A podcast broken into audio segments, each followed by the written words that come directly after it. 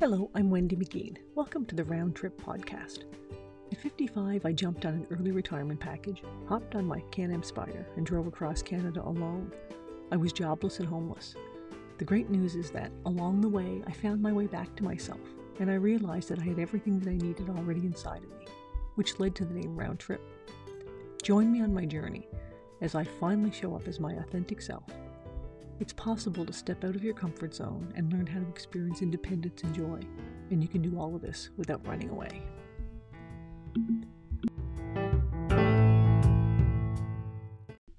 September 6th, 2021 was a special day because I had an opportunity to revisit two of the stops from my solo ride. The first one, just after lunch, was the Terry Fox Monument. I love this space and the peace that comes with it.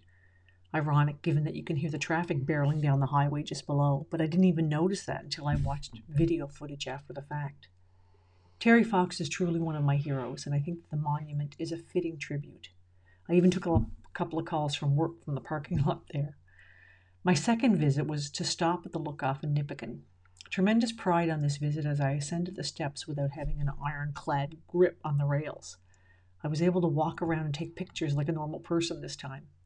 My fear of heights is still there, but it was under control on that day. Just off from the base of the tower is a marker for the Group of Seven tour, which marks the work of Frank Johnston. Again, missed that on the first time. My next stop would be to revisit Terrace Bay, the childhood hometown of my friend Kit that I just accompanied as far as Calgary. We took a little walk on the beach as we headed west, and I decided that I would take a dip in the water as I returned home. I arrived in early evening with the sun and a comfortable temperature, of 19 degrees Celsius. The washrooms were locked, so after changing into my bathing suit in the back of the SUV, thank heavens for tinted windows, I headed to the beach. I really wanted to say that I'd swam in Lake Superior, and it was lovely. The water was relatively warm, I'm guessing low 70s or maybe high 60s, certainly warmer than the Atlantic at that time of year. Afterwards, I sat at a picnic table at the community center and did a little work on my laptop, getting caught up on the emails on a warm late summer evening. The next step was to decide where to camp for the night. I used the iOverlander app again and found a reference to a spot in Marathon called Pebble Beach. I made my way there off the Trans Canada and through Marathon to the spot noted. It's stunning. There's actually a little parking lot with a view of Lake Superior and a porta potty nearby.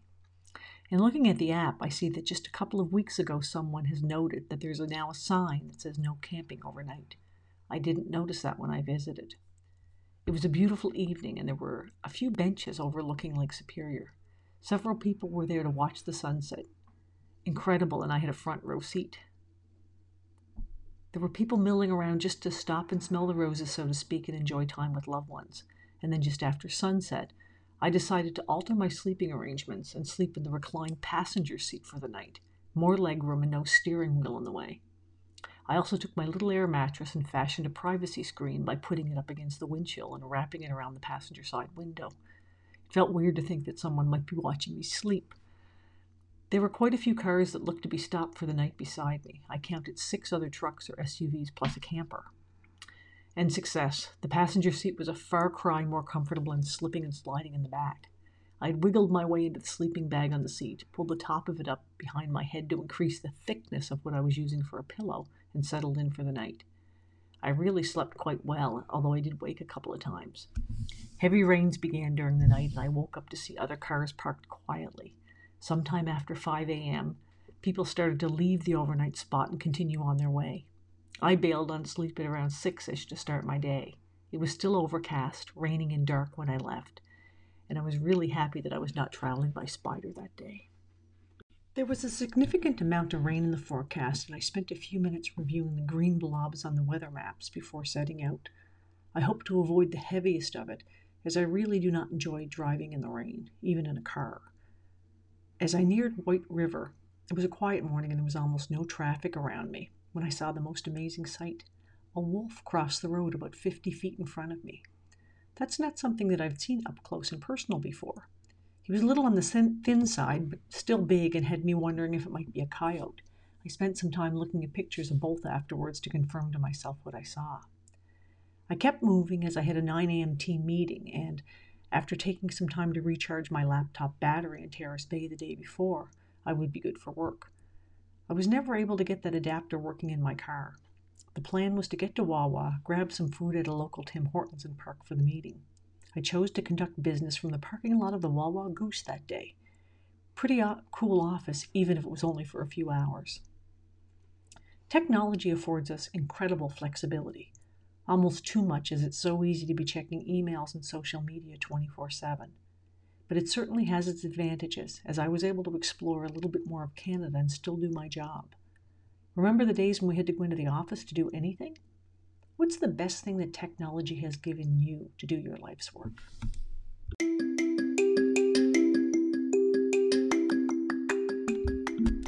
Thank you for listening. My name is Wendy, and remember to laugh. L A F. Love, act, and be fearless. If you get the chance and you have the means, please pick up a copy of my book.